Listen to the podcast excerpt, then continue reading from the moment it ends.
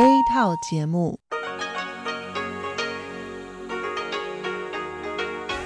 ที่นี่สถานีวิทยุเรดิโอไต้หวันอินเตอร์เนชันแนล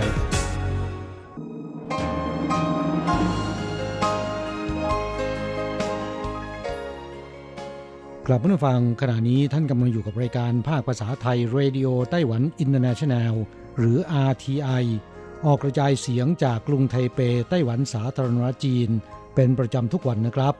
นอกจากรับฟังทางเครื่องรับวิทยุได้แล้ว ยังสามารถรับฟังรายการผ่านระบบออนไลน์ได้ที่ thai.rti.org.tw หรือที่ RTI Fanpage นะครับ ขอเชิญติดตามรับฟังรายการของเราได้ ตั้งแต่บัดนี้เป็นต้นไป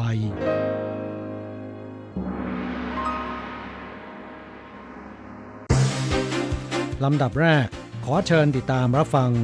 ข่าวประจำวัน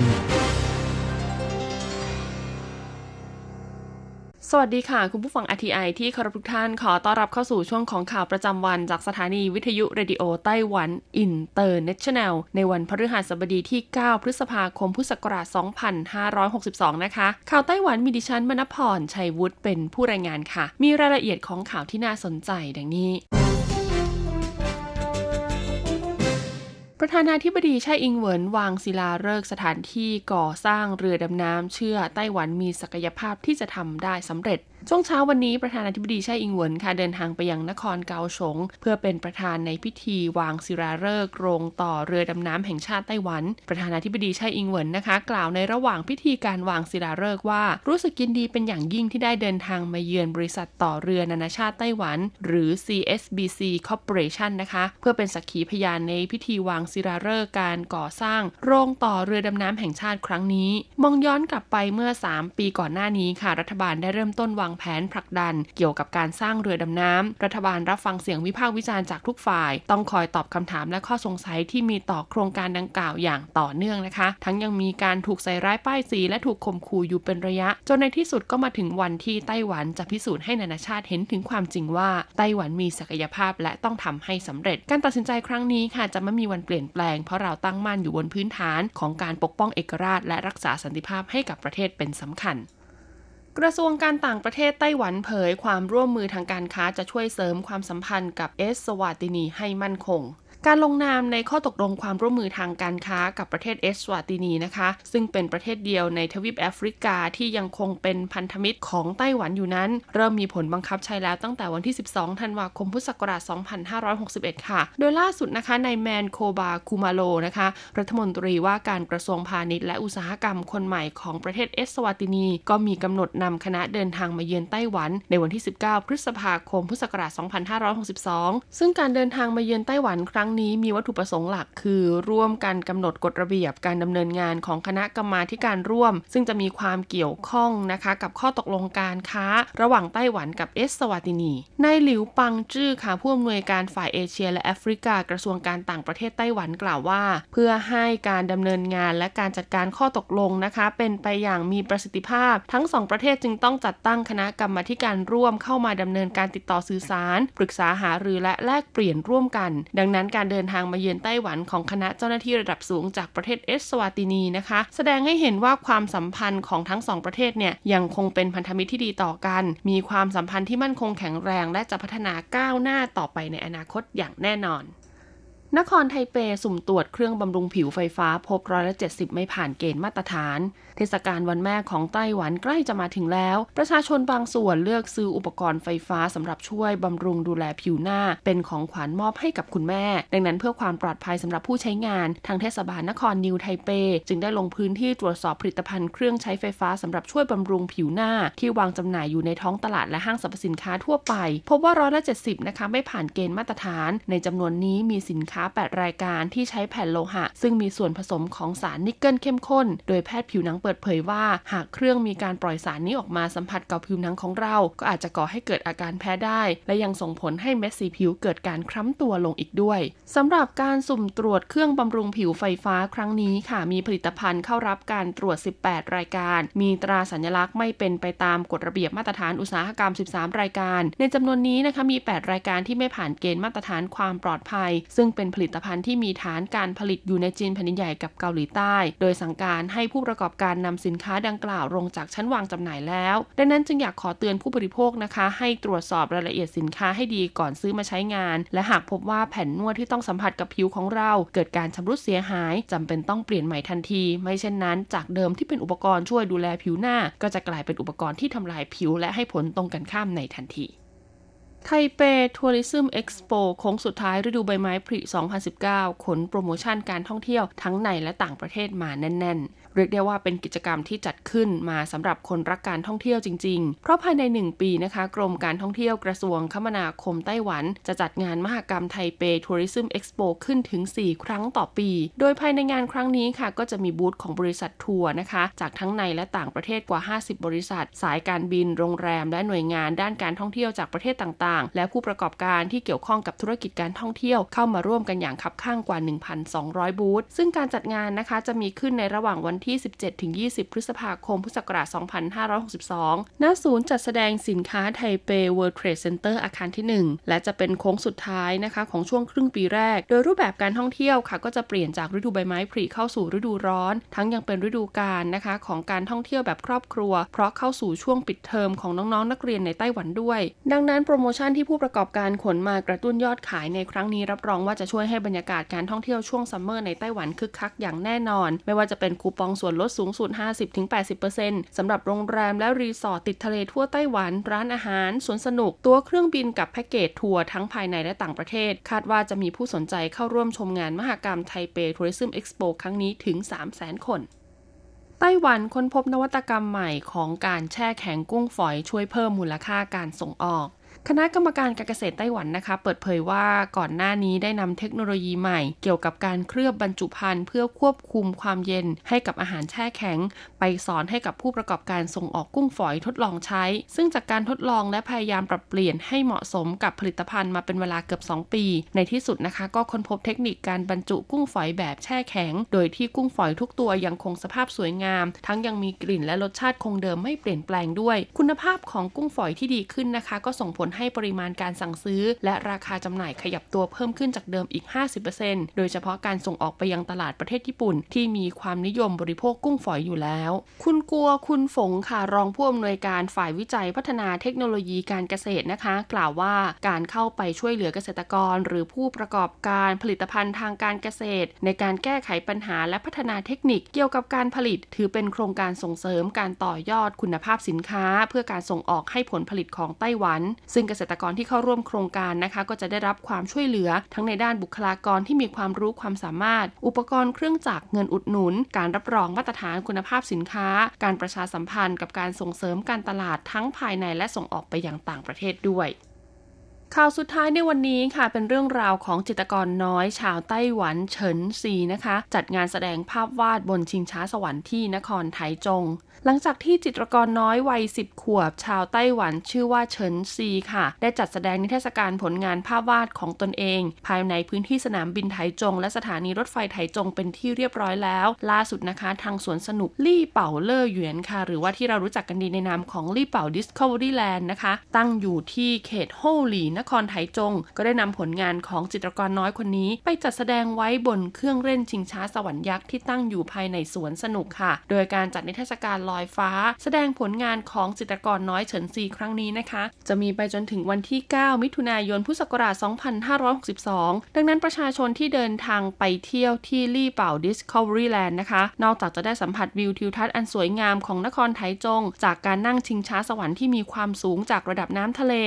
384 เมตรแล้ว ยังถือเป็นโอกาสพิเศษด้วยนะคะ ที่จะได้ชมผลงานภาพวาดสวยงามของจิตรกรน้อยมากพรสวรรค์คนนี้ สำหรับประวัติของจิตรกรน้อยเฉินซีนะคะ เธอเกิดที่นครไถจง เริ่มเรียนรู้การวาดภาพมาตั้งแต่อายุ 3 ขวบค่ะ ภายในบ้านของเธอทั้งกำแพง ผนังพื้นและเสื้อผ้าเนี่ย จะเต็มไปด้วยฝีมือการวาดภาพของเธอ ก่อนที่เธอจะเข้าเรียนในระดับประถมศึกษานะคะ คุณพ่อและคุณแม่เนี่ยก็ได้พาเธอเดินทางไปท่องเที่ยวในหลายประเทศ อาทิญี่ปุ่นนะคะ สหรัฐอเมริกาและดูไบค่ะ ซึ่งนั่นนะคะ ถือเป็นการสร้างแรงบันดาลใจ และก็ปลุกจิตวิญญาณ ในการสร้างสรรค์ผลงานภาพวาดของเธอได้อย่างไม่มีวันสิ้นนสุด จบการรายงานข่าวไต้หวันประจำวันนี้ค่ะ ต่อไปขอเชิญทุกท่านรับฟังข่าวในประเทศและข่าวจากประเทศไทย โดยคุณอันโกะการจยานกริชยาคมนะคะ รวมถึงอัตราแลกเปลี่ยนเงินตาต่างประเทศ และรายการอื่น ๆ ที่น่าสนใจต่อไปจากทางสถานี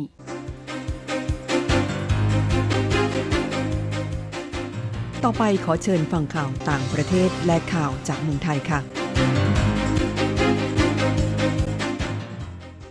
สวัสดีค่ะ คุณผู้ฟังที่เคารพ ช่วงของข่าวต่างประเทศและข่าวในเมืองไทยรายงานโดยดิฉันการจยากริชยาคมค่ะ ข่าวต่างประเทศสำหรับวันนี้นั้นเริ่มจากข่าว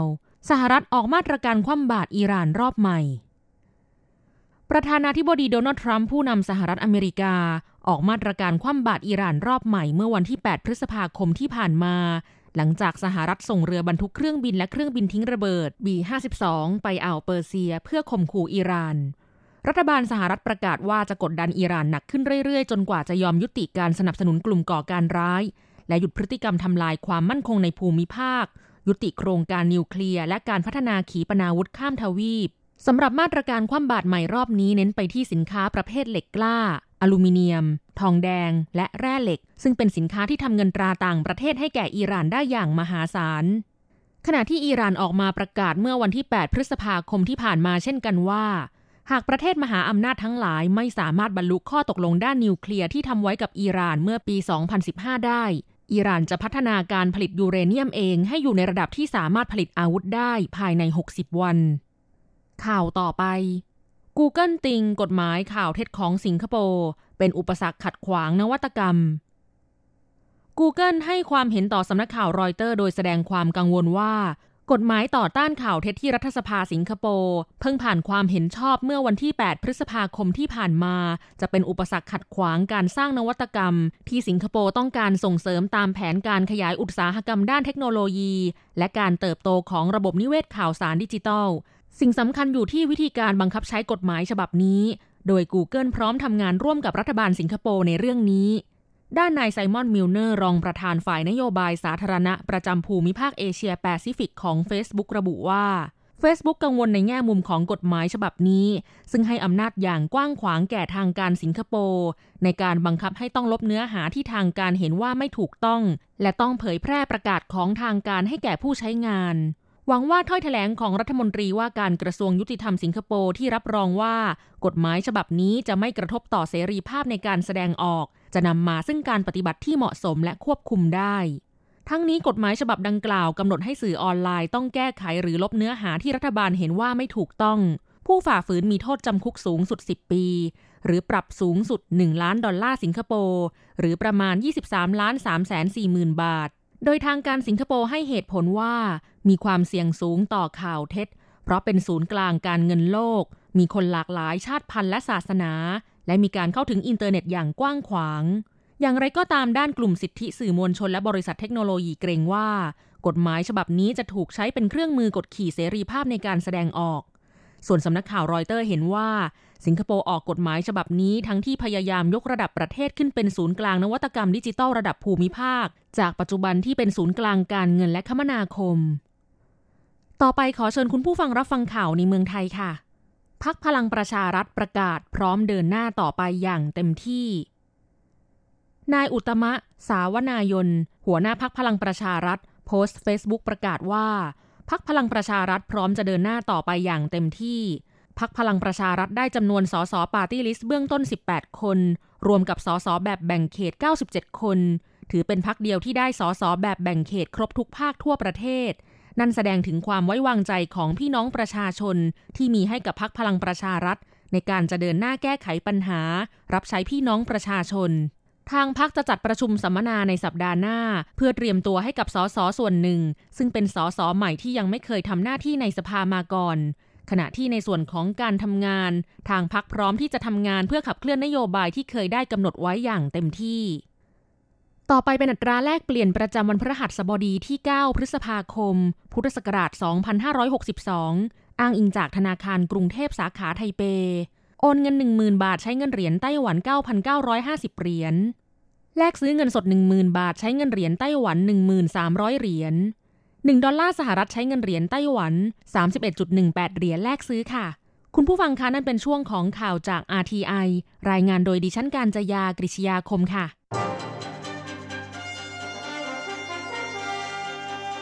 ท่านกำลังรับฟังรายการภาคภาษาไทยเรดิโอไต้หวันอินเตอร์เนชันแนลหรือ RTI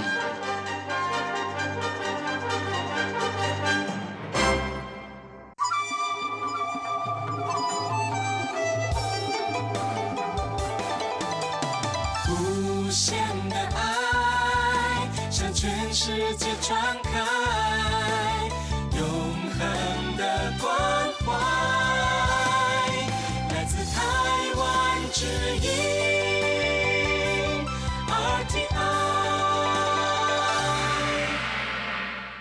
ครับคุณครับขณะนี้คุณกำลังติดตามรับฟังรายการภาคภาษาไทยจากสถานีวิทยุ RTI ซึ่งส่งกระจายเสียงจากกรุงไทเป ไต้หวันสาธารณรัฐจีนอยู่นะครับ และต่อไปนั้นขอเชิญคุณผู้ฟัง ติดตามรับฟังชีพประจรเศรษฐกิจ จากการจัดเสนอของกฤษณัยสายประพาส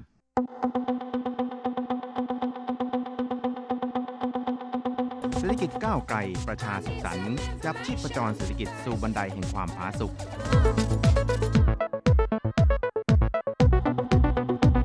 ร่วมจับชีพจรเศรษฐกิจกับกฤษณัยสายประพาส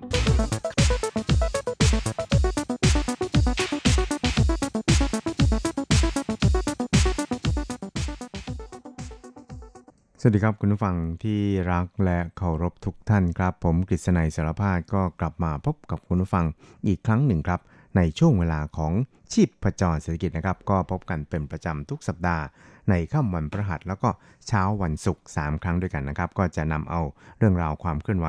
ที่น่าสนใจทางด้านเศรษฐกิจในแง่มุมต่างๆ ในไต้หวัน มาเล่าสู่ให้กับคุณผู้ฟังได้รับฟังกันนะครับ ครับสำหรับเรื่องแรกที่เราจะมาคุยกันในวันนี้นะครับก็เป็นเรื่องราวเกี่ยวกับบรรยากาศทางเศรษฐกิจในไต้หวันนะครับ ซึ่งก็จะสังเกตเห็นได้จากดัชนี PMI นะครับคำว่า PMI นั้นมันก็ย่อมาจากความหมายที่ว่าเป็นดัชนีการจัดซื้อของผู้จัดการนะครับของภาคการผลิตนั่นเองนะครับ ซึ่งก็เรียกได้ว่าเป็นตัวเลขที่น่าสนใจพอสมควรครับ แล้วก็ ตัวเลข PMI นี้นะครับ มันก็จะเป็นดัชนีชี้นำตัวหนึ่งนะครับ ที่จะระบุว่าเศรษฐกิจตอนนี้เนี่ยบรรยากาศเป็นอย่างไรบ้างนะครับครับ โดยในช่วงสัปดาห์ที่แล้วนี่นะครับ ปรากฏว่าทางสถาบันวิจัยเศรษฐกิจจงหวาของไต้หวันสาธารณจีนนะครับ ก็ได้ประกาศเกี่ยวกับตัวเลขดัชนี PMI นะครับ หรือดัชนีผู้จัดการการจัดซื้อภาคการผลิตประจำเดือนเมษายนนะครับ ซึ่งก็ปรากฏว่าอยู่ในระดับ 51.7%นะครับ ก็เป็นตัวเลขที่เรียกว่าขยายตัวเป็นครั้งแรกตั้งแต่เดือนพฤศจิกายนปีที่แล้วนะครับ ก็นับแล้วเนี่ยก็ประมาณ 5 เดือนนะครับ ก็คือเป็นการขยายตัวเป็นครั้งแรกในรอบ 5 เดือนนั่นเองครับ แล้วก็ขยับขึ้นมาอยู่ในระดับเกินกว่า 50%เนี่ยนะครับ เป็นครั้งแรกเหมือนกันนะครับ ส่วน NMI นะครับซึ่งก็คือเป็นดัชนีการจัดซื้อของผู้จัดการของอภาคที่ไม่ใช่ภาคการผลิต อาจจะเป็นภาคบริการหรือภาคอะไรนี่นะครับ ก็อยู่ที่ 55.6%นะครับ ก็เรียกว่าเป็นตัวเลขที่มีการขยายตัวต่อเนื่องเป็นเดือนที่ 2 แล้วนะครับ แล้วก็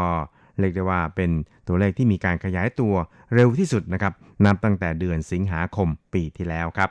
ครับ โดยคุณเฉินซือควันนะครับ ผู้อำนวยการสถาบันวิจัยเศรษฐกิจจงหวาของไต้หวันนั้นก็บอกก็ได้วิเคราะห์นะครับ บอกว่าสาเหตุสำคัญนั้นก็อาจจะเนื่องมาจากสงครามการค้าระหว่างจีนกับสหรัฐนะครับ แล้วก็เศรษฐกิจของจีนที่ชะลอตัวลงนี่นะครับออตอนนี้เนี่ยปัจจัยต่างๆ เหล่านี้นั้นมันก็เริ่มอ่อนล้าลงนะครับ ผู้ประกอบการเองเนี่ยก็มีแนวทางนะครับ แล้วก็เริ่มที่จะมองโลกในแง่ดีมากยิ่งขึ้นอย่างระมัดระวังนะครับ เพราะฉะนั้นเนี่ยก็เลยทำให้ PMI ของเออภาคการผลิตนะครับ แล้วก็ NMI ของภาคที่ไม่ใช่ภาคการผลิตนี่นะครับ มีการขยายตัวอย่างต่อเนื่องเลยทีเดียวครับ โดยคุณเฉินซือควันนะครับ ก็ได้วิเคราะห์เกี่ยวกับเรื่องนี้ครับบอกว่า 因为这个 PMI 指数它是哈、哦、这个月跟 前一个月相比哦然后是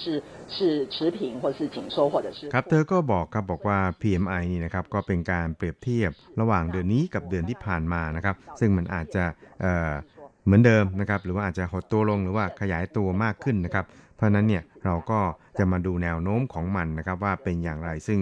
เมื่อสักครู่นี้นี่นะครับเราก็ได้พูดไปแล้วนะครับว่าผู้ประกอบการเองเนี่ยก็เรียกได้ว่าไม่ได้มองโลกในแง่ร้ายอย่าง ระมัดระวังนะครับก็หมายความว่าอาจจะยังไม่ถึงกับมองโลกในแง่ดีอะไรทำนองนี้นะครับ ซึ่งเราเองก็มีความรู้สึกว่ายังคงจะต้องติดตามต่อไปนะครับในช่วง 2 ไตรมาสว่าเป็นอย่างไรนะครับ จึงจะมีอะไรที่แน่นอนมากกว่านี้นะครับครับสำหรับในส่วนของภาคที่ไม่ใช่ภาคการผลิตนะครับ คุณเฉินซือควันเนี่ยก็บอกก็บอกว่าเนื่องจากเดือนเมษายนนั้น ก็เรียกได้ว่ามีการซื้อขายอสังหาริมทรัพย์เนี่ยนะครับ ในอัตราส่วนที่มากกว่าที่ได้ประเมินการเอาไว้นะครับ แล้วก็ประกอบกับโครงการสาธารณูปโภคต่างๆนี่นะครับ ก็มีการ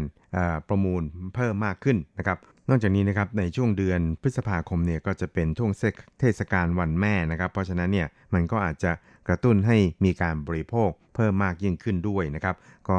เรียกว่าน่าจะมีดัชนีในส่วนนี้เนี่ยเกินกว่าร้อยละ60 ได้ในช่วงเดือนพฤษภาคมครับ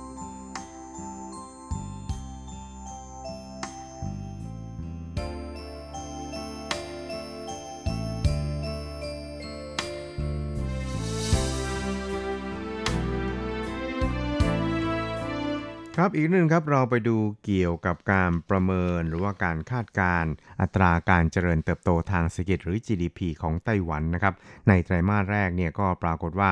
อยู่ที่ประมาณร้อยละ 1.72 นะครับเนื่องจากว่าการเติบโตของการบริโภคนั้นมันไม่ได้เป็นไปอย่างที่ได้คาดหมายเอาไว้นะครับครับทั้งนี้นี่นะครับ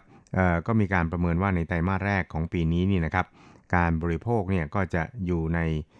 สัดส่วนที่ค่อนข้างไม่ค่อยจะสู้ดีนักนะครับ แล้วก็อัตราการเจริญเติบโตของไตรมาสแรกนั้น คาดว่าน่าจะอยู่ที่ประมาณร้อยละ 1.72 ครับ ซึ่งเมื่อเปรียบเทียบกับตัวเลขที่ประมาณการเอาไว้ในช่วงเดือนกุมภาพันธ์นี่นะครับ ก็ลดลงประมาณร้อยละ 0.1 ครับสาสำคัญนั้นเนื่องมาจากว่าการบริโภคเนี่ยมันไม่ได้เติบโตอย่างที่ได้ประมาณการเอาไว้ครับ โดยกรมบัญชีกลางสภาบริหารของไต้หวันสาธารณจีนนั้นก็บอกครับบอกว่า ในส่วนของออการยอดขายนะครับทั้งในส่วนของรถยนต์ รถจักรยานยนต์ แล้วก็โทรศัพท์มือถือเนี่ยก็เรียกว่าหดตัวลงค่อนข้างมากครับ แล้วก็ประกอบกับทางรัฐบาลนั้นก็ได้มีการจัดซื้อนะครับเกี่ยวกับอุปกรณ์ทางด้านการทหารนี่นะครับน้อยกว่าระยะเดียวกันของปีที่แล้วนะครับ อย่างไรก็ตามเนี่ยในส่วนของอ มูลค่าการประกอบการของกิจการทางด้านพัตตาคารอาหารเครื่องดื่มต่างๆ เหล่านี้ ตลอดไปจนถึงการขนส่งเนี่ยกลับมีการเติบโตมากขึ้นครับ ซึ่งเมื่อมีการหักลบกลบกันแล้วเนี่ยนะครับก็ทำให้ GDP ในช่วงไตรมาสแรกของปีนี้นั้น เรียกว่าลดลงจากที่ประเมินเอาไว้ในช่วงเดือนกุมภาพันธ์นั่นเองครับ ครับทางนี้ทางกรมบัญชีกลางนะครับก็บอกครับบอกว่าประมาณการว่า ไตรมาสแรกของปีนี้นั้น จะมีอัตราการเจริญเติบโตอยู่ที่ร้อยละ 1.82 นะครับ ซึ่งเป็นตัวเลขประมาณการเมื่อเดือนกุมภาพันธ์ที่ผ่านมา แต่ว่าการประมาณการในช่วงสัปดาห์ที่ผ่านมานี่นะครับ ปรากฏว่าปรับตัวลดลงร้อยละ 0.1 นะครับ เหลือร้อยละ 1.72 ครับ ทั้งนี้เนี่ยนะครับ คุณเฉินหยาเหมยนะครับ ในฐานะผู้เชี่ยวชาญของ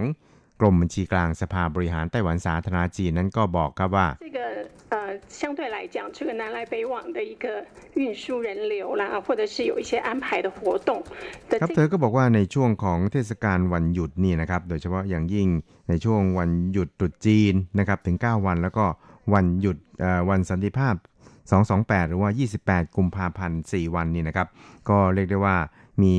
สัดส่วนนะครับหรือว่ามีการใช้บริการการขนส่งเนี่ยค่อนข้างมากนะครับ เพราะว่ามีกิจกรรมนอกสถานที่หรือว่านอกเคหสถานก็คือไปเที่ยวกันเนี่ยเพิ่มมากขึ้นนะครับ ยกตัวอย่างเช่นการใช้อุปกรณ์ทางด้านการขนส่งเนี่ยก็ทางด้านการรถไฟนะครับหรือว่าทางด้านรถไฟความเร็วสูงเนี่ยต่างก็มียอดของผู้โดยสารเนี่ยปรับตัวเพิ่มขึ้นนะครับ โดยในช่วงไตรมาสแรกนี่นะครับปรับตัวเพิ่มขึ้นจากช่วงเดียวกันของปีที่แล้วนี่นะครับร้อยละ4เลยทีเดียวนะครับ ส่วน MRT นะครับหรือว่ารถไฟใต้ดินในไทเปเนี่ยก็เรียกว่ามีผู้โดยสารเพิ่มมากขึ้นเนี่ยร้อยละ 2.5 ครับ ส่วน MRT ที่เกาสงเนี่ยนะครับก็มีผู้โดยสารเพิ่มขึ้นร้อยละ 3.9 นะครับครับแล้วก็จากการหดตัวลงของการบริโภคนี่นะครับก็ส่งผลให้สำนักบัญชีกลางหรือกรมบัญชีกลางของไต้หวันนะครับประมาณการ อัตราตัวเลขการเติบโตทางเศรษฐกิจของไต้หวันในช่วง 3 ไตรมาสต่อจากนี้ไปนี่นะครับก็อาจจะมีการปรับตัวลดลงนะครับ โดยเฉพาะอย่างยิ่งตลอดทั้งปีของปีนี้นี่นะครับก็จะลดลงประมาณร้อยละ 0.03 นะครับ ซึ่งลดลงจากตัวเลขที่ประเมินเอาไว้ในช่วงเดือนกุมภาพันธ์นะครับ โดยอาจจะไปอยู่ที่ประมาณร้อยละ 2.24 เท่านั้นเองครับ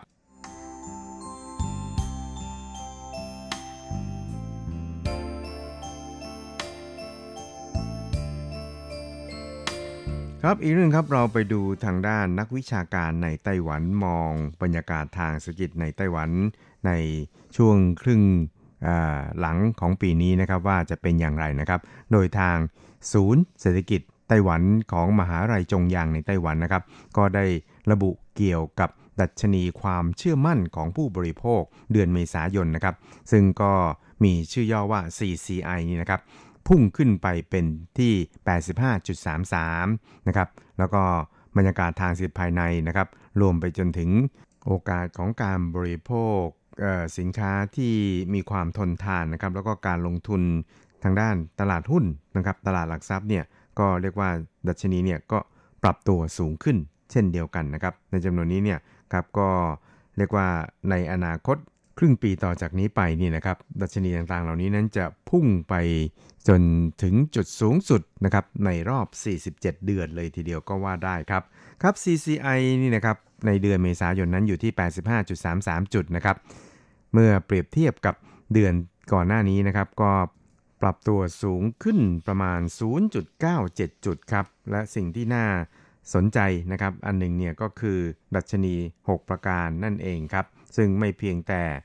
โอกาสในการลงทุนนะครับทางด้านตลาดหลักทรัพย์ ในช่วงครึ่งปีต่อจากนี้ไปนี่นะครับจะขึ้นสู่จุดสูงสุดในรอบ 7 เดือนเท่านั้นนะครับแม้แต่ในแง่ของบรรยากาศทางเศรษฐกิจภายในในรอบออครึ่งปีต่อจากนี้ไปนี่นะครับก็จะขึ้นสู่จุดที่เรียกว่าค่อนข้างสูงเหมือนกันนะครับก็คือ 85.0จุด30 จุดนะครับก็เรียกได้ว่า สูงที่สุดในรอบ 47 เดือนนะครับ ตั้งแต่เดือนมิถุนายนปี 2015 เป็นต้นมานะครับ ส่วนสภาพเศรษฐกิจครอบครัวในช่วงครึ่งปีต่อจากนี้ไปนี่นะครับ ก็จะอยู่ที่ 90 จุดนะครับ ก็ถือว่าเป็นจุดสูงสุดนะครับ นับตั้งแต่เดือนสิงหาคมปี 2015 แล้วก็ถือได้ว่าเป็นสถิติที่สูงที่สุดเป็นอันดับ 2 ในประวัติการของ ไต้หวันเลยก็ว่าได้เลยทีเดียวนะครับ เพราะฉะนั้นเนี่ยก็เรียกได้ว่าในส่วนของฝ่ายวิชาการในไต้หวันนั้นต่างก็มองโลกค่อนข้างดีนะครับ เพราะว่าความเชื่อมั่นต่อการบริโภคของผู้บริโภคหรือ CCI ในไต้หวันนั้น แต่ละตัวเนี่ยมีการปรับตัวสูงขึ้นนะครับ โดยเฉพาะอย่างยิ่งมองเห็นอนาคตในช่วงครึ่งหลังนะครับ หรือว่าอีกครึ่งปีข้างหน้านั่นเองนะครับ ครับการสำรวจดัชนีความเชื่อมั่นของผู้บริโภคในคราวนี้นะครับ ก็จะทำขึ้นในช่วงระหว่างวันที่ 19 ถึง 23 เมษายนที่ผ่านมานะครับ โดยทางศูนย์วิจัยนะครับการพัฒนาเศรษฐกิจไต้หวันของมหาวิทยาลัยจงยางในไต้หวันเป็นผู้ดำเนินการนะครับ แล้วก็ได้ร่วมกับบริษัทที่ปรึกษาทางด้านการสำรวจดัชนีนี่นะครับดำเนินการในช่วงที่ผ่านมา โดยการ สุ่มตัวอย่างจากหมายเลขโทรศัพท์ในคอมพิวเตอร์นะครับ ซึ่งก็ได้สอบถามความเห็นของผู้บริโภคที่มีอายุ 20 ปีขึ้นไปนี่นะครับจำนวน 2,693 คนในไต้หวันนะครับ แล้วก็พบว่ามีความน่าเชื่อถือเนี่ยถึงร้อยละ95 ครับ ความคาดเคลื่อนอยู่ที่ร้อยละ 2 ครับ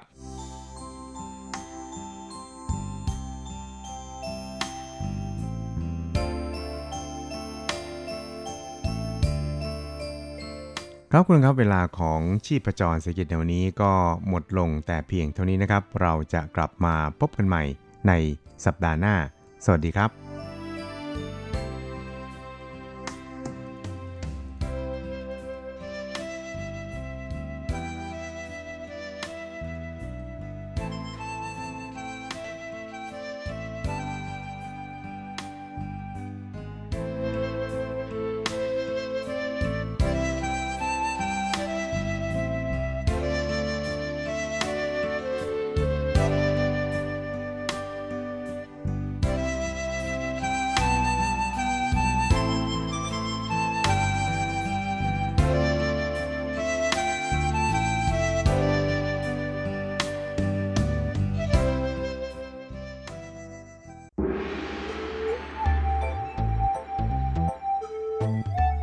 ถึงโลกจะหมุนไว RTI ก็หมุนทัน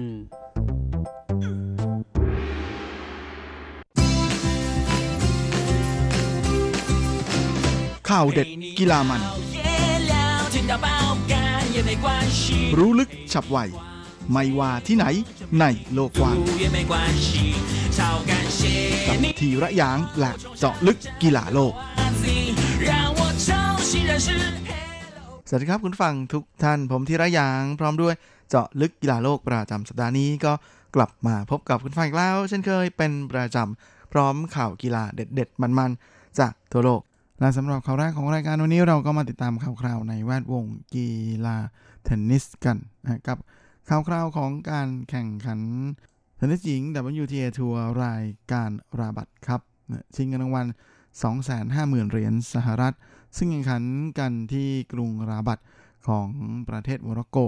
โดยในรอบ 8 คนสุดท้ายของประเภทหญิงเดี่ยวนั้น ก็มีเซี่ยซูเหวยนะฮะหญิงเดี่ยวมือหนึ่งคนปัจจุบันของไต้หวันที่ปัจจุบันนั้นอยู่อันดับ 25 ของโลก ลงสนามพบกับคู่ปรับเก่าอย่างโจฮันนาคอนต้าสาวอังกฤษนะที่ปัจจุบันนั้นอยู่อันดับ 47 ของโลก แต่ว่าแหม สถิติการเจอกันของคู่นี้นั้นเชื่อสวยค่อนข้างจะสู้ไม่ได้เลยทีเดียวนะเพราะว่าเคยเจอกันทั้งหมด 6 ครั้งเชื่อสวยชนะได้แค่ 2 แล้วก็แพ้4นะฮะแถมยังเป็นการพ่ายแพ้ติดต่อกัน 3 ครั้งรวดใน 3 ครั้งหลังที่เจอกันนี้ด้วย ครั้งล่าสุดที่เซี่ยสวยเคยเอาชนะคอนต้าได้นั้นต้องย้อนไปถึง ปี 2007 เลยนะฮะในรายการ French Open ซึ่งเธอเอาชนะไปได้นะแต่หลังจากนั้นก็แพ้มาตลอดและล่าสุดนั้น ก็เพิ่งเจอกันในรายการที่ Indian Wells Open นะฮะซึ่งเซี่ยสวยนั้นแพ้แบบสู้ไม่ได้ทีเดียว 0-6 กับ 2-6นะฮะแพ้ไป 2 เซตรวดมาในครั้งนี้สาวเจ้าก็ตั้งใจหมายมั่นปั้นมือมาก ๆ ว่าจะขอแก้ตัวให้ได้นะฮะใน เกมแรกในช่วงแรกของเซตแรกนั้น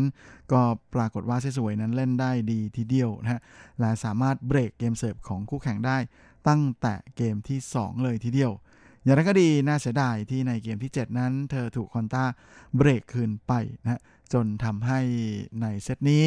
สกอร์สูสีมากนะมาเสมอกันที่ 6 ต่อ 6 ต้องตัดสินกันด้วยช่วงไทเบรกซึ่งก็ปรากฏว่าเป็นเซสวย ที่ทำได้ดีกว่านะหลังจากเสมอกัน 1 ต่อ 1 นั้น เธอทำ6แต้มรวดนะจนเอาชนะไป ในช่วงไทเบรก 7 ต่อ 1 คว้าเซตแรกมาได้ก่อน เซตที่ 2 ก็ปรากฏว่าเป็นรายการผลัดกันเบรกเกมเสิร์ฟนะในช่วงเกมที่ 8 กับเกมที่ 9 แล้วก็เกมที่ 10 นั้นเป็นฝ้าของเซียซวยที่โดนเบรกเกมเสิร์ฟไปอีกครั้งนะก็เลยทำให้เธอ เสียเซตนี้ไปด้วยสกอร์ 4 ต่อ 6 เสมอกัน 1 ต่อ 1 ต้องมาตัดสินกันในเซตที่ 3 ซึ่งก็ปรากฏว่าเอาอีกแล้วนะครับแม่เพราะในเซตที่ 3 นั้น แม้ว่าเซี่ยสวยเธอจะสามารถเบรกคู่แข่งได้ก่อนเลยตั้งแต่เกมที่ 2 แต่เกมที่ 3 ก็โดนเบรกคืนทันควันแถมเกมที่ 8 และเกมที่ 9 ก็ผลัดกันเบรกเกมเสิร์ฟของคู่แข่งอีกครั้งหนึ่ง และเซี่ยซูเหวยนั้น ก็มาโดนคู่แข่งเบรกเกมเสิร์ฟไปอีกในเกมที่ 10นะก็เลยแพ้ไปในเซตที่ 3 ด้วยสกอร์ 4 ต่อ6นะเป็นอันว่าเธอต้องจบเส้นทางของทัวร์นาเมนต์ที่ราบัตเพียงแค่รอบ 8 คนสุดท้าย ส่วนช่วงต้นสัปดาห์ที่ผ่านมานะฮะเซี่ยซูเหวยก็ไปลงแข่งต่อในทัวร์นาเมนต์ที่เป็นการแข่งขันบนคอร์ตดินนะฮะในรายการ Mutua Madrid Open ซึ่งแข่งขันกันที่กรุงมาดริดของประเทศสเปนชิงรางวัลรวม 7.02 ล้านเหรียญสหรัฐ หรือประมาณ 210 ล้านบาท โดยในประเภทหญิงเดี่ยวรอบแรกนั้นเชี่ยสวยต้องลงสนามพบกับคู่แข่งที่เป็นสาวฝรั่งเศสนะเป็นมืออันดับ 22 ของโลกคนปัจจุบัน คือโคลินากาเซีย ซึ่งผลก็ปรากฏว่าเชี่ยสวยนั้นแพ้ไป 2 เซตรวดนะด้วยสกอร์ 5 ต่อ 7 และ 2 ต่อ 6 ก็ใช้เวลาในการแข่งขันเกือบเกือบ 90 นาทีทีเดียวนะเล่นกันดุเดือดมากนะฮะโดยความพ่ายแพ้ในครั้งนี้ของเซี่ยซูเหวยนั้นก็ทำให้เธอแพ้คาโรลีนการ์เซียไป 4 ครั้งรวดแล้วเหมือนกันนะและต้องจบทัวร์นาเมนต์ในประเภทหญิงเดี่ยวนะด้วยการตกรอบแรกไปแบบน่าเสียดาย แต่ในประเภทหญิงคู่นั้นเซี่ยซูเหวยเธอทำผลงานได้ดีทีเดียวนะ ล่าสุดเธอก็สามารถทะลุเข้าสู่รอบ 8 คู่สุดท้ายแล้วนะ โดยในการแข่งขันรอบ 16 คู่สุดท้ายนั้นเซี่ยซูเหวยและ partner ของเธอก็คือ สาวบาโบราสไตรโควา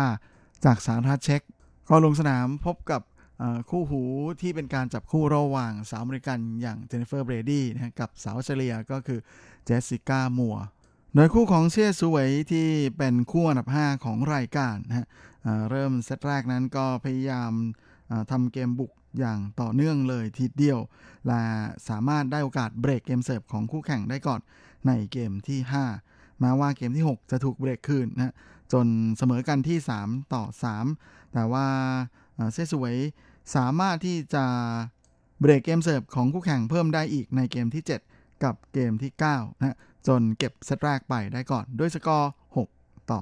3 เซตสองฝ้าของเชสวยก็เบรกเกมเสิร์ฟได้ตั้งแต่เกมที่ 3 เหมือนกันนะฮะแล้วก็ได้โอกาสออกนำห่างที่ 3 ต่อ 1 แต่ว่าในเกมที่ 8 นั้นพวกเธอก็ถูกคู่แข่งเบรกคืนไปนะจนทำให้ทั้งสองฝ่ายสกอร์มายื้อแล้วก็เสมอกันที่ 6 ต่อ 6 ในที่สุดนะต้องมาเล่นกันในช่วงไทยเบรก ซึ่งเป็นฝ้าของเชี่ยสวยที่ทำ5แต้มรวดนะจนกลายเป็นบันไดที่ก้าวสู่ชัยชนะนะโดยในช่วง tie break นี้ พวกเธอปล่อยให้คู่ดูโออเมริกันออสเตรเลียนนะฮะทำได้ 2 แต้มเท่านั้นนะก็เลยชนะไปในช่วง tie break อีกด้วยสกอร์ 7 ต่อ 2 จบการแข่งขันนะเธอชนะไป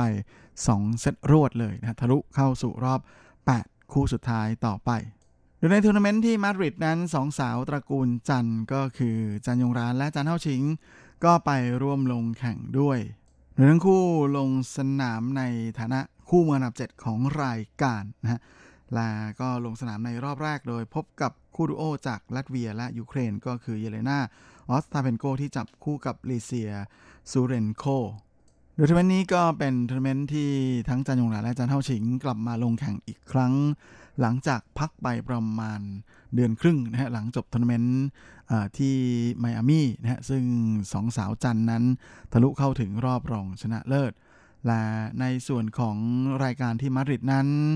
สองสาวจันเคยจับคู่กันลงแข่งเมื่อปี 2016ฮะแล้วก็ตกรอบ 8 คู่สุดท้ายและจันยงหลานนั้นก็มาคว้าแชมป์ในรายการนี้นะฮะเมื่อปี 2017ตอนนั้นเธอจับคู่กับมาติน่าฮิงกิส โดยการแข่งขันในครั้งนี้นั้นก็ปรากฏว่าในเซตแรกนะฮะทั้ง2ฝ่ายต่างก็ผลัดกันเบรกเกมเสิร์ฟนะฮะฝ่ายละ 2 ครั้งตั้งแต่เกมที่ 2 ไปจนถึงเกมที่ 5 และหลังจากนั้นในเกมที่ 11 และเกมที่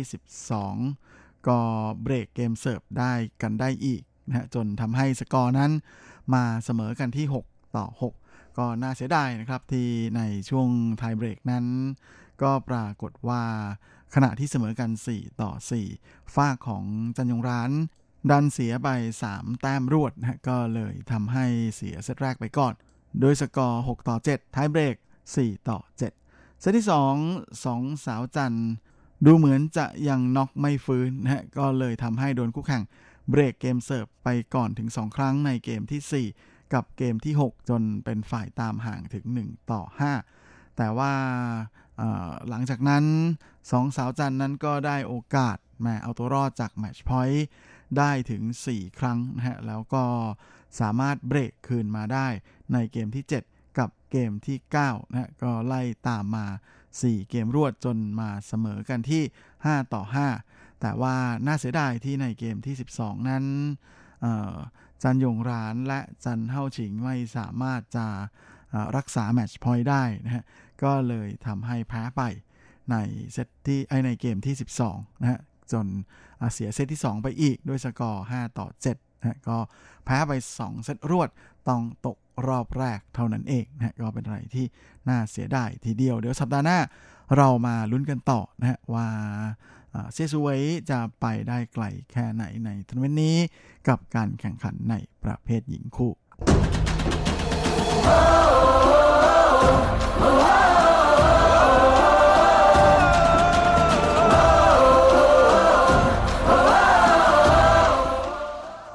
อีกข่าวนี้ก็มาดูกันที่ข่าวคราวในแวดวงกีฬาลูกขนไก่แบดมินตันกัน กับการแข่งขันแบดมินตันในศึก Barfoot and Thompson New Zealand Open 2019 ซึ่งเป็นทัวร์นาเมนต์ในระดับ World Tour 300 ชิงเงินรางวัล 150,000 เหรียญสหรัฐ หรือประมาณ 4.8 ล้านบาท ที่แข่งขันกันที่เมืองโอ๊กแลนด์ของประเทศนิวซีแลนด์ โดยรายการนี้ถือเป็นรายการสำคัญทีเดียวนะ เพราะว่าจะเป็นรายการแรกของการนับคะแนนสะสมเพื่อชิงตั๋วไปสู่โอลิมปิกโตเกียว 2020 ด้วย โดยในการแข่งขันประเภทคู่ผสมรอบรองชนะเลิศนั้น ก็มีนักกีฬาไต้หวันนะฮะมาทะลุเข้ามาถึงรอบนี้ได้สำเร็จก็คืออหนุ่มหวังชิลินนะที่จับคู่กับสาวเฉิงฉีหย่าโดยคู่แข่งของพวกเขาในรอบรองนั้นก็เป็นคู่ดูโอ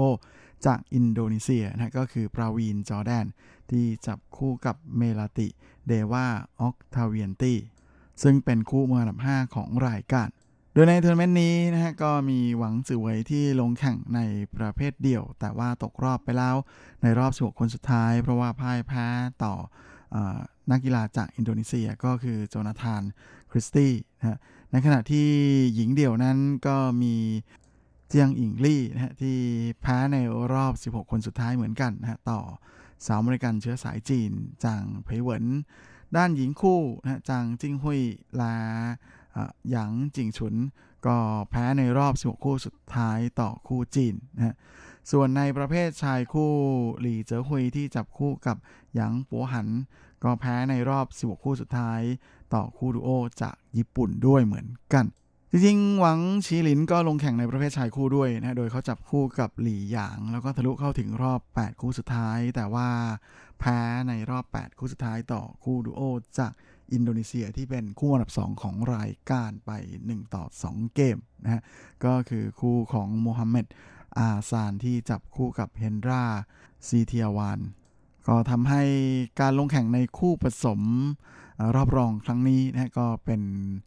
นักกีฬาไต้หวันคู่สุดท้ายที่ยังเหลืออยู่ในทัวร์นาเมนต์โดยในการแข่งขันแมชนี้นั้นคู่ของหวังเฉิงนะฮะที่ลงแข่งนั้นก็ เล่นกับคู่ของอินโดได้อย่างดูเดือดทีเดียวนะฮะในเกมแรกเสมอกันถึง 9 ต่อ 9 เลยนะฮะแต่ก็นึกไม่ถึงกันว่าหลังจากนั้นจะกลายเป็นฝ้าของคู่อินโดที่ทำไป 8 เกมรวดเลย จนทำให้คู่ดูโอไต้หวันเป็นฝ่ายตามห่างนะสุดท้ายก็เลยเสียเกมแรกไปก่อนด้วยสกอร์ 12 ต่อ 21 ในเกมที่ 2ฝ้าของหวังซีลินและ เฉิงซีหยาก็กลับมาเล่นได้อย่างเหนียวแน่นมากขึ้นนะพร้อมกับได้โอกาสนำในช่วงต้นเกม แต่ว่ามาโดนคู่แข่งไล่ตามมาอย่างไม่หยุดหย่อน สุดท้ายออตอนที่มาเสมอกันที่ 21 ต่อ 21 ต้องดิวนั้นก็ปรากฏว่าคู่ของหวังและเฉิงนะก็เสียไป 2 แต้มรวด ก็เลยแพ้ไปอีกนะในเกมที่ 2 ด้วยสกอร์ 21 ต่อ 23 ก็เป็นนั้นว่า แพ้ไป 2 เกมรวด ตกรอบรองไปอย่างน่าเสียดายนะโดยการจับคู่ของหวังชีลินและเฉิงฉีหยานั้นก็เพิ่งจะจับคู่ลงเล่นกันเป็นปีแรกเท่านั้นเองนะฮะทั้งคู่จริงๆนั้นก็เคยคว้ารองแชมป์มาแล้วในทัวร์นาเมนต์ที่สเปนนะฮะแต่ว่ายังไม่สามารถคว้าแชมป์ได้ แต่ทั้งนี้ทั้งนั้นนะการทะลุเข้าถึงรอบรอง ของทัวร์นาเมนต์ที่นิวซีแลนด์ในครั้งนี้เนี่ยก็ถือได้ว่าเป็นอะไรที่น่าพอใจมาก ๆ นะครับ แถมยังเป็นทัวร์นาเมนต์เก็บคะแนนสำหรับโอลิมปิกที่โตเกียวด้วยนะก็เชื่อว่าผลงานในทัวร์นาเมนต์นี้จะสร้างความมั่นใจให้กับทั้งคู่ได้ไม่น้อยเลยทีเดียวครับและเวลาของรายการสัปดาห์นี้ก็หมดลงแล้ว ผมก็คงจะต้องขอตัว ขอลาไปก่อนด้วยเวลาเพียงเท่านี้เอาไว้เราค่อยกลับมาพบกันอีกครั้ง อาทิตย์หน้าเช่นเคยในวันและเวลาเดียวกันนี้ ส่วนสำหรับวันนี้ ก็ขอพรให้คุณฟังทุกท่านโชคดีมีความสุข สุขภาพแข็งแรงกันทุกหน้าทุกคนเฮ้งๆและสวัสดีครับ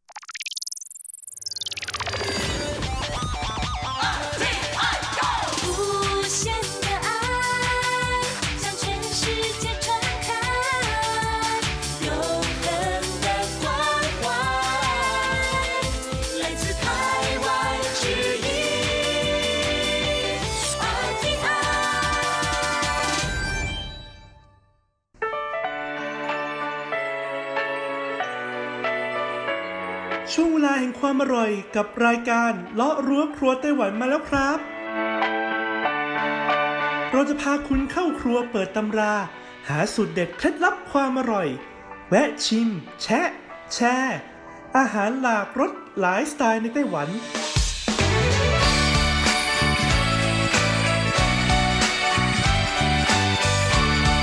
ที่มาพร้อมกับไอเดียสร้างสรรค์และสุขภาพ เสิร์ฟความอร่อยโดยดีเจยุ้ยมณพร ชัยวุฒิ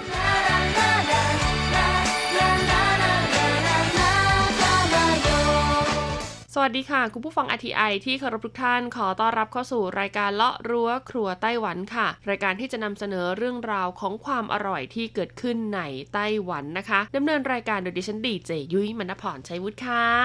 สำหรับเรื่องราวความอร่อยของเราในสัปดาห์นี้นะคะ ยังคงมีความเกี่ยวข้องกับคนไต้หวันค่ะ ที่เขามีหัวคิดทันสมัยในเรื่องของการพัฒนานะคะ ต้องเรียกได้ว่าวัตถุดิบที่มีอยู่ในท้องถิ่นนะคะ ให้กลายเป็นอาหารารเลิศรสอ่าที่สำคัญนะกลายเป็นอาหารที่ได้รับความนิยมนะคะ ในระดับนานาชาติด้วย ในช่วง 2 สัปดาห์ที่ผ่านมานะคะยุ้ยก็ได้พูดถึงไวน์นะคะ แชมเปญแล้วก็บรันดีค่ะ ซึ่งเป็นเครื่องดื่มแอลกอฮอล์ในแบรนด์ของไต้หวันนะคะ ที่เรียกได้ว่าได้รับความนิยมแล้วก็เป็นที่ยอมรับในระดับสากล แต่วันนี้ค่ะยุ้ยจะขอสวนทางนิดหนึ่งละกัน ก็คือว่าหลังจากที่ไต้หวันเนี่ยเขาพยายามนะที่จะผลักดันผลิตภัณฑ์ที่ผลิตขึ้นมาในประเทศเนี่ยให้กลายเป็นสินค้าระดับสากลค่ะ แต่นอกเหนือจากนั้นแล้วค่ะ ก็ยังมีกลุ่มคนรุ่นใหม่อีกไม่น้อยเลยนะคะ ที่เขามีโอกาสได้ไปศึกษาต่อในต่างประเทศ หรือว่าไปใช้ชีวิตอยู่ในต่างประเทศ แล้วกลับมาค่ะนำไอเดียนำความรู้ที่ได้จากการไปศึกษาต่อที่นั่นนะคะ กลับมาต่อยอดเพื่อสรรสร้างนะคะ อาหารไต้หวันสู่ความเป็นสากล แล้วก็จำหน่ายให้คนไต้หวันเนี่ยได้รับรู้ถึงรสชาติอาหารที่เรียกได้ว่าfusion food อ่าซึ่งก่อนที่เราจะไปฟังเรื่องราวของเชฟ fusion food ค่ะในไต้หวันนะคะ ขอแชร์ประสบการณ์ให้คุณผู้ฟังรับทราบก่อนดีกว่านะ ก็คือว่าเวลาเราไปศึกษาต่อในต่างประเทศนะคะ เป็นเรื่องธรรมดาค่ะที่เราเนี่ยจะไม่ได้ตั้งหน้าตั้งตาเรียนอย่างเดียวนะ ยิ่งถ้าฐานะทางบ้านของเราเนี่ยไม่ได้ดีมากนะคะ อย่างสมัยที่ยุ้ยมาเรียนต่อที่ไต้หวันอย่างเงี้ยนะยุ้ยก็จะเรียนไปแล้วก็ทำงานไปค่ะคุณผู้ฟัง ซึ่งสถานที่ทำงานหนึ่งแห่งเลยนะคะ ที่เราจะเลือกทำเป็นอันดับแรก ๆ เลยเนี่ยนะในตอนที่เรามาอยู่ในต่างประเทศใหม่ ๆ แล้วก็ภาษาก็ยังไม่แข็งแรงเท่าไหร่ค่ะ เราก็จะเลือกทำงานที่ร้านอาหารอ่า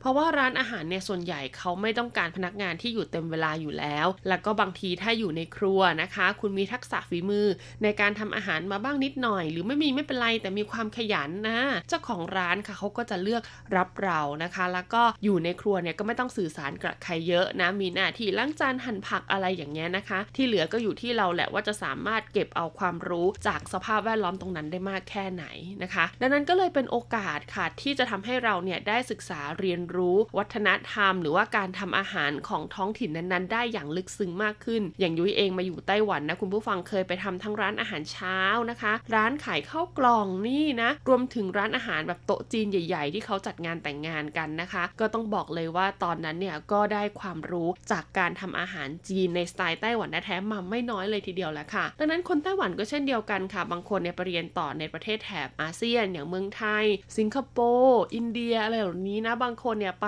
ยุโรปอเมริกาออสเตรเลียอย่างนี้นะคะ เราก็จะมีโอกาสได้ลิ้มรสชาติอาหารที่เรียกได้ว่าเป็นรสชาติ original จริง ๆ แล้วค่ะ แล้วก็พอเรากลับมาอยู่ในไต้หวันหากคุณมีแนวคิด ในการที่จะทำธุรกิจเกี่ยวกับพวกเบเวอร์เรจนะไม่ว่าจะเป็นเครื่องดื่มหรือว่าเป็นอาหารก็ตามนะคะ และคุณจะต่อยอดจากการที่คุณไปอยู่ในประเทศนั้นแล้วรู้สึกว่าเมนูนี้อร่อยจังเลย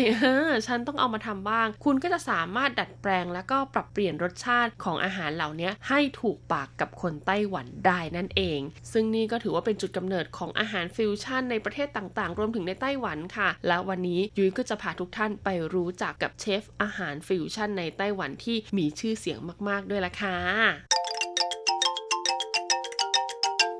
ช่วง เปิดตำรา ความอร่อย ช่วงไม่กี่ปีที่ผ่านมานะคะ เชฟหนุ่มสาวรุ่นใหม่ค่ะ ที่กลับจากต่างประเทศหรือมีประสบการณ์นะคะ ผ่านการฝึกฝนจากร้านอาหารหรูๆราคาแพง ต่างก็เลือกที่จะเปิดร้านอาหารสไตล์ฟิวชั่นค่ะ ที่ใช้วิธีการปรุงแต่งแบบตะวันตก แต่ยังคงรสชาติดั้งเดิมจากถิ่นกำเนิดของอาหารเอาไว้ แน่นอนว่าจะเป็นร้านอาหารในสไตล์ไหนไม่ได้นอกจากไต้หวันฟิวชั่นนั่นเองหนึ่งในกระแสความนิยมดังกล่าวนะคะทำให้มีคำถามผุดขึ้นมาในใจของบรรดานักปรุงอาหารก็คือฉันคือใครมาจากไหน และก็กำลังจะมุ่งไปในทิศทางใด ร้านกาแฟนะคะโกปีบริกค่ะ หรือว่าที่แปลว่าก้าวช้าๆ ทีละก้าวนะคะ เพิ่งเปิดได้ไม่ถึงปี อาเซียนค่ะ ผู้เป็นเจ้าของร้านกาแฟนะคะ เล่าให้เราฟังว่าเมื่อก่อนเนี่ยพอพูดถึงกาแฟจากตุรกี ไม่มีใครคิดหรอกค่ะว่าจะสามารถเชื่อมโยงไปถึงกาแฟเกรดพรีเมียมได้นะคะ ดังนั้นเขาจึงต้องเริ่มเอาภาษาของกาแฟเกรดพรีเมียมมาใช้ โดยเริ่มจากการศึกษาการวัดค่าสกัด ค่ะกาแฟ รวมถึงสายพันธุ์เมล็ดกาแฟ และสถานที่เพาะปลูกกาแฟ จึงจะสามารถดึงดูดความสนใจนะคะของผู้รักการดื่มกาแฟทั้งหลายได้ ในโลกของการทำอาหารเช่นเดียวกันค่ะ พัฒนาการของอาหารและเครื่องดื่ม จากอดีตถึงปัจจุบันนะคะ อาหารตะวันตกเนี่ยได้รับการยอมรับว่าเป็นภาษาสากล ยิ่งณเวลานี้นะคะ กระแสความนิยมที่กำลังมาแรงของอาหารยุโรปเหนือ ที่ให้ความสำคัญกับรสชาติดั้งเดิม และต้องเข้ากับฤดูกาลทำให้เชฟทั่วโลกค่ะต่างงัดวิชาและประสบการณ์ทั้งหมดที่มีอยู่ทุ่มเทลงไปกับการคิดค้นเมนูอาหารตะวันตก โดยเน้นการใช้วัตถุดิบในท้องถิ่นนะคะ ลูกค้าไม่จำเป็นต้องอาศัยข้อมูลจากแหล่งอื่นๆ ก็สามารถสัมผัสรับรู้ได้ถึงรสชาติและถิ่นกำเนิดของอาหารชนิดนั้น อาเซียนเล่านะคะว่าปัจจุบันแม้แต่อาหารอินเดีย หรืออาหารเปอร์เซียก็กำลังเบนเข็มมาในทิศทางนี้เช่นเดียวกัน ถึงแม้ว่าจะเป็นอาหารในสไตล์ฟิวชั่นนะคะ แต่เขาบอกว่านวัตกรรมใหม่ด้านอาหารเนี่ยก็จะต้องมีหลักค่ะ แล้วก็มีตรรกะในการอ้างอิงด้วยนะคะ เขาบอกว่าพ่อครัวที่ผ่านการฝึกฝนแล้วก็สั่งสมประสบการณ์มานานกลุ่มนี้ค่ะกำลังทดลองนำเอาบริบทของอาหารไต้หวันผสมผสานลงไปในอาหารฝรั่งเศส หรือนำเอาอาหารตะวันตกมาประยุกต์แล้วก็ปรับรสชาติใหม่ ให้คุ้นลิ้นกับคนไต้หวันนะคะ ในอดีตกระแสความนิยมอาหารตะวันตกนะคะ ภายใต้การนำของร้าน m e l v a l a s Cafe and Restaurant ที่เมนูหลักเนี่ยจะใช้เนื้อสัตว์ก้อนโต เสิร์ฟพร้อมกับเส้นสปาเกตตี้หรือข้าวอบนะคะ ปัจจุบันไม่ว่าจะเป็นวิธีการปรุงรสชาติที่ผสมผสานกันออกมาความประณีตนะคะ หรือว่าภาพรวมของเมนูอาหารแต่ละจานล้วนเหนือชั้นกว่าอาหารสร้างสรรค์ที่เคยได้รับความนิยมในอดีตค่ะ คุณอาเซียนนะคะ กล่าวว่านี่ไม่ใช่อาหารฝรั่งเศสค่ะ แต่น่าจะบอกว่าเป็นอาหารที่มีถิ่นกำเนิดจากฝรั่งเศส ที่นำมาปรับปรุงรสใหม่ตามแบบอย่างของอาหารไต้หวันนะคะ ซึ่งตัวเขาเองนะคะ จัดอาหารพวกนี้ให้อยู่ในกลุ่มของอาหารไต้หวันในสไตล์ตะวันตก สิ่งที่แตกต่างกันมากที่สุดนะคะ ของอาหารนวัตกรรมใหม่กับอาหารสร้างสรรค์คืออะไรนะคะ คุณอาเซียนค่ะเขาเล่าไปถึงร้านติ่มซำนะคะ ที่มีชื่อว่าแยมชาค่ะ กับ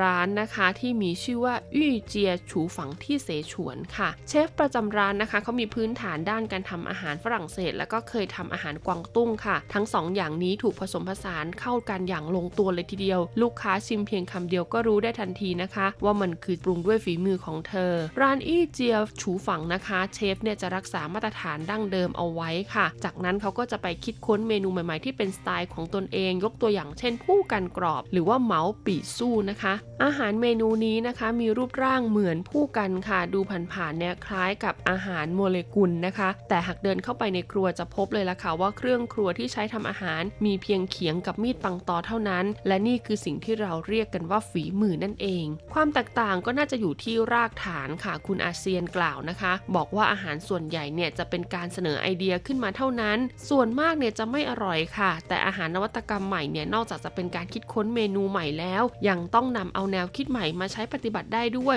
ในวงการอาหารและเครื่องดื่มระดับมืออาชีพนะคะ ไม่มีทางลัดใด ๆ ที่จะทำให้ไปถึงเป้าหมายได้ง่าย มีเพียงการลงมือฝึกฝน และทดลองซ้ำแล้วซ้ำอีกค่ะ ตลอดจนผ่านบททดสอบของการเวลาเพื่อสังสมประสบการณ์ ให้กลายเป็นพื้นฐานที่แข็งแกร่งนะคะ คุณอาเซียนย้ำค่ะว่าการมีพื้นฐานที่แข็งแกร่งในเรื่องของการทำอาหารนะคะ จะทำให้เราสามารถเติมแต่งนะคะ อาหารชนิดนั้นได้อย่างไม่มีหยุดหย่อนค่ะ ไม่ใช่เป็นเพียงการทำไปแบบสุ่ม4สุ่ม5 ไม่มีหลักการยึดเหนี่ยวนะคะ นอกจากนี้ค่ะยังมีร้านอาหารที่มีชื่อว่า Hero Restaurant ค่ะ ที่เปิดให้บริการตั้งแต่เดือนกุมภาพันธ์ ปีคริสต์ศักราช2013 นะคะ ซึ่งถือเป็นต้นกำเนิดของร้านอาหารสไตล์ฟิวชั่นในไต้หวัน คุณอาเซียนบอกนะคะว่ายังมีร้าน a k a m i แล้วก็ r o f l y Casual Dining Room ค่ะ ซึ่งก็นับได้ว่าเป็นตัวแทนของร้านอาหารฟิวชั่นเช่นกัน ซึ่งนะคะทั้ง 2 ร้านนี้ไม่ได้ตั้งอยู่ในเขตกรุงไทเปค่ะ ซึ่งเขตกรุงไทเปเปเนี่ยเรียกได้ว่าเป็นแหล่งรวมร้านอาหารหรูหราราคาแพงนะคะ คุณอาเซียนเล่าต่อค่ะว่าบางครั้งเนี่ยคงเป็นเพราะคุณคิดถึงบ้าน คุณจึงอยากทำสิ่งนี้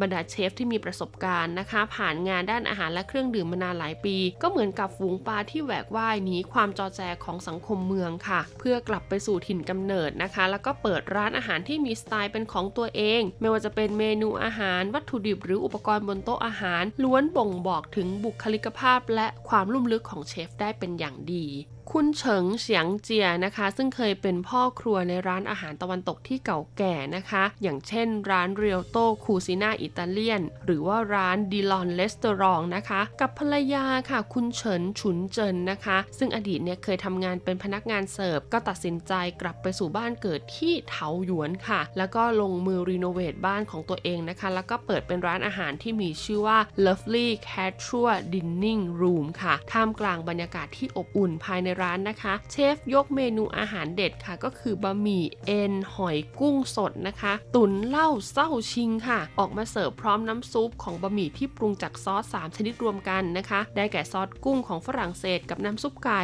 ส่วนอีกซอสนะคะ เป็นการนำเอาเอ็นหอยแห้งค่ะ ลงไปแช่กับเหล้าเส้าซิงเป็นเวลาหนึ่งคืน จากนั้นก็นำไปนึ่งแล้วก็ฉีกเอ็นหอยเป็นเส้นๆนะคะ แล้วก็เอาไปแช่เหล้าอีกครั้ง ซึ่งทั้งหมดนี้เป็นที่มาของรสชาติอาหารในเมนูนี้ และอีกเมนูหนึ่งนะคะที่เสิร์ฟก็คือแฮมเบอร์เกอร์หมูพะโล้ตรงโพ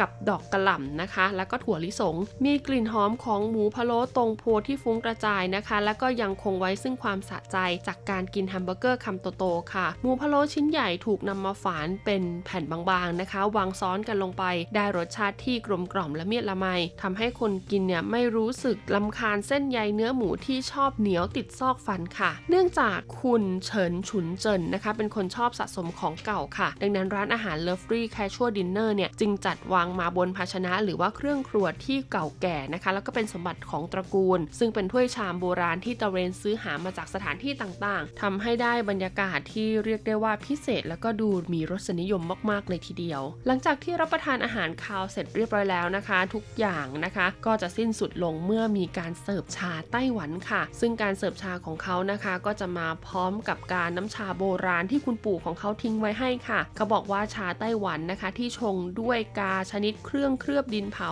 ค่ะ จะทำให้รสชาติชาเข้มข้นกลมกล่อมมากขึ้น นอกจากนี้นะคะ เธอยังได้แรงบันดาลใจจากชาดอกไม้ หรือสมุนไพรของตะวันตก ลูกค้าสามารถเลือกเป็นชาดอกกุหลาบ ดอกคาโมไมล์เปปเปอร์มินต์นะคะ ตามที่ชอบได้เลย ซึ่งกลิ่นหอมๆของชาสมุนไพรที่โชยออกมาค่ะ ก็จะช่วยเพิ่มความรู้สึกเบิกบานให้กับผู้ดื่มได้ไม่น้อย กับคำถามที่ว่าทำไมจึงเลือกทำอาหารจีนนะคะ คุณเสียงเจียเนี่ยบอกว่าผมชอบรับประทานอาหารจีน หลังจากผ่านประสบการณ์ในร้านอาหารจีนอาหารญี่ปุ่นและบุฟเฟ่แม้ในเวลาต่อมาจะเบนเข็มไปทางอาหารตะวันตก แต่ความทรงจำนะคะ เกี่ยวกับอาหารจีนจากฝีมือของคุณแม่ ก็ยังคงตราตรึงอยู่ในจิตใจค่ะ และนี่แหละค่ะก็กลายเป็นสิ่งที่แฝงอยู่ในอาหารทุกจานที่คุณเสียงเจียเนี่ยทำออกมาให้กับลูกค้าทุกคนรับประทานนั่นเอง ต้องบอกเลยนะคะว่าเรื่องราวของร้านอาหารฟิวชั่นในไต้หวันจากเชฟชาวไต้หวันที่มีฝีมือเนี่ยยังไม่จบเพียงเท่านี้ค่ะสัปดาห์หน้า ยุ้ยมีร้านอื่นๆ มาบอกเล่าให้ฟังกันต่อนะคะ แต่เนื่องจากเวลาใกล้จะหมดแล้วค่ะ เดี๋ยวเล่าไปนะหยุดครึ่งๆกลางๆ คุณผู้ฟังอาจจะขาดตอนได้ค่ะ เอาเป็นว่าสัปดาห์หน้ามาฟังกันต่อนะคะ ว่าร้านอาหารฟิวชั่นที่ยุ้ยจะบอกเล่าให้ฟังเนี่ยอยู่ที่ไหนและชื่อว่าร้านอะไร แต่สำหรับใครนะคะที่อยากไปรับประทานนะคะ ร้านอาหารฟิวชั่นฝีมือของคุณเฉิงเสียงเจียนะคะ แล้วก็ภรรยาของเขาก็คือคุณเฉินฉุนเจินนะคะ ร้าน Lovely Casual Dinner Room ค่ะ ก็สามารถเดินทางไปได้เลยนะคะ ที่นครเทาหยวนบนถนนหยงซุนเจียนะคะ หมายเลข 21 ค่ะ ต้องบอกเลยว่าร้านเนี่ยก็จะเปิดบริการนะคะ 2 ช่วงเวลาก็คือกลางวันนะคะ 11โมงครึ่งถึงบ่าย 3 แล้วก็ช่วงเย็น 5 โมงครึ่งถึง 4 ทุ่มค่ะ ยุ้ยแนะนำว่าให้โทรไปสำรองที่นั่งกันก่อนนะคะ ที่เบอร์ 03 302 2030 ค่ะสำหรับวันนี้หมดเวลาของรายการเลาะรั้วครัวไต้หวันแล้วพบกันใหม่สัปดาห์หน้านะคะ สวัสดีค่ะ